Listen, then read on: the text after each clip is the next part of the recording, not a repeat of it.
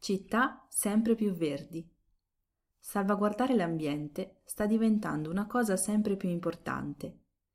Ecco perché anche dentro grandi città fatte di palazzi e cemento si cercano di creare più parchi e spazi verdi. La città di Verona, nel nord Italia, rappresenta un ottimo esempio in questo campo. Nella città ci sono più di 1500 aree verdi, suddivise in orti, parchi e zone sportive. Questo patrimonio naturale è così importante che è stata creata una mappa della città che indica solo le zone green. In questo modo sarà più semplice capire quanto lavoro c'è ancora da fare per migliorare la città dal punto di vista ambientale e ogni cittadino può sentirsi partecipe dei progetti eco-friendly e fare la sua parte.